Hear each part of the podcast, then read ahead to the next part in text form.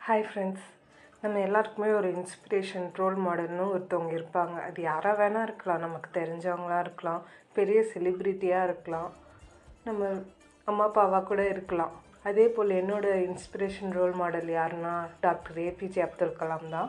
அப்புறம் பற்றி நான் ஒரு இன்ட்ரெஸ்டிங்கான விஷயத்தை தான் இன்றைக்கி அவங்க கூட ஷேர் பண்ண போகிறேன் நான் இப்போ சொல்ல போகிற தகவல் எங்கேருந்து எடுக்கப்பட்டதுன்னா வாரமலர் இதழில் வெளிவந்த ஒரு செய்தி தொகுப்பு தான் நான் இன்றைக்கி உங்களுக்கு வாசித்து காமிக்க போகிறேன் அப்துல் கலாம் ஐயா ஜனாதிபதியாக இருந்தப்ப அவரோட செயலாளராக இருந்த பிஎம் நாயர் அவர் வந்து ஒரு டிவி இன்டர்வியூவில் சொன்ன தகவல் தான் இங்கே ஒரு தொகுப்பாக எழுதியிருக்காங்க. அந்த தொகுப்பை தான் நான் இப்போ உங்களுக்கு வாசிக்க போகிறேன் அப்துல் கலாம் என்ற உயர்ந்த மனிதர் நாட்டின் தலைமை பதவியில் உள்ளோர் வெளிநாடுகளுக்கு சென்றால் அந்த நாடு அவர்களுக்கு விலை உயர்ந்த பொருட்களை பரிசாக அளிக்கும்.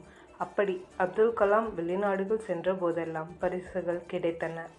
வந்த பரிசுகள் அனைத்தையும் புகைப்படம் எடுத்து வரிசைப்படுத்தி அவற்றை வைத்து காப்பாற்றும் இடத்திற்கு அனுப்பிவிட்டார். பிறகு அவற்றை திரும்பி கூட பார்க்கவில்லை. உண்மையில் ராஷ்டிரபதி பவனை விட்டு பதவி காலம் முடிந்து புறப்பட்ட போது ஒரு பென்சிலை கூட எடுத்து செல்லவில்லை. கடந்த ரெண்டாயிரத்தி இரண்டில் ரம்ஜான் மாதமான ஜூலை ஆகஸ்ட் ஜனாதிபதியாக பதவியேற்றார் அப்துல் கலாம். இது சமயம் முக்கிய பிரமுகர்களை அழைத்து ரம்ஜான் பார்ட்டி கொடுப்பது வழக்கம். இது பற்றி கேள்விப்பட்ட அப்துல் கலாம் மொத்தம் எவ்வளவு செலவாகும்? என கேட்டார்.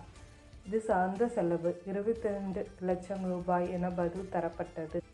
பார்ட்டி நடத்தவில்லை. மாறாக அந்த பணத்தில் உணவு உடைகள் போர்வை ஜமுக்காலம் உட்பட பலவற்றை வாங்கி நகரில் உள்ள அனாதை மற்றும் முதியோர் இல்லங்களுக்கு வழங்க சொன்னார் அப்துல் கலாம். அவர் கூறியபடியே வாங்கி அவற்றை அப்துல் கலாமிடம் காட்டினோம். அப்போது என்னை தனியாக அழைத்து தன்னுடைய சுய சேமிப்பிலிருந்து ஒரு லட்சம் ரூபாயை எடுத்து கொடுத்து அதற்கும் சேர்த்து பொருட்களை வாங்கி கொடுக்க சொன்னார். அத்துடன் இது பற்றி யாரிடமும் கூறக்கூடாது என்றும் கூறிவிட்டார். அதற்கு நான் இப்போ சொல்லலைனாலும் பின்னாளில் கூறுவேன் என்றேன். கலாமிற்கு ஆமாம் சாமி. போடும். ஆட்களை கண்டாலே பிடிக்காது. ஒரு சமயம் இந்தியாவின் தலைமை நீதிபதி ஒரு விஷயம் பற்றி பேசுவதற்காக அப்துல் கலாமிடம் வந்தார். அதற்கு அப்துல் கலாம் தன் கருத்துக்களை கூறினார். உடனே என்னிடம் என் கருத்தை ஒப்புக்கொள்கிறீர்களா? என கேட்டார். அதற்கு இல்லை. உங்கள் கருத்துடன் நான் ஒத்துப்போகவில்லை என்றேன். இதை கேட்டுக்கொண்டிருந்த தலைமை நீதிபதிக்கு அதிர்ச்சி. ஒரு அரசு ஊழியர் ஜனாதிபதி கருத்துக்கு மாற்று கருத்து கூறுவது அது நாள் வரை கேள்விப்படாத விஷயம். அதுவும் அடுத்தவர் முன்னிலையில் நான் இப்படி கூறியது அவருக்கு திகைப்பாய் இருந்தது. இதை கவனித்த நான் ஜனாதிபதியிடம் இது பற்றி என்னிடம் தாங்கள் பிறகு கேட்கலாம் என்றேன். ஒரு கருத்தில் உள்ள நியாயத்தை அவர் ஏற்றுக்கொண்டால் அதன் பின் தன் கருத்தை மாற்றிக்கொள்ளவும் தயங்க மாட்டார்கலாம் தன்னுடைய ஐம்பதுக்கும் அதிகமான உறவினர்களை டெல்லி வரவழைத்து தங்க வைத்து பஸ் ஏற்பாடு செய்து நகரத்தை சுற்றி பார்க்கவும் செய்தார் கலாம். அரசு காரை பயன்படுத்தவில்லை. அவர்களுடைய தங்குதல் மற்றும் உணவு செலவு கணக்குகள் மொத்தம் ரெண்டு லட்சம் ரூபாய் என அறித்தபோது தன் பணத்திலிருந்து எடுத்து கட்டிவிட்டார். தன்னுடைய மூத்த சகோதரரை மட்டும் ஒரு வாரம் தன்னுடன் கூடவே தங்க வைத்து கொண்டார். அவர் ஊருக்கு சென்றதும் தங்கியிருந்த அறைக்கு வாடகை எவ்வளவு என கேட்டு அதையும் கொடுத்து விட்டார். அப்துல் கலாம் ஜனாதிபதி பதவி காலம் முடிந்து புறப்பட்ட சமயம் அனைத்து ஊழியர்களும் சென்று அவரை சந்தித்தனர். நானும் அவரை தனியாக சந்தித்தேன். அப்போது அவர் என்னுடைய மனைவி ஏன் வரவில்லை என கேட்டார். திடீரென அவருக்கு காலில் எலும்பு முறிவு ஏற்பட்டது. வீட்டில் இருக்கிறார் என்றேன்.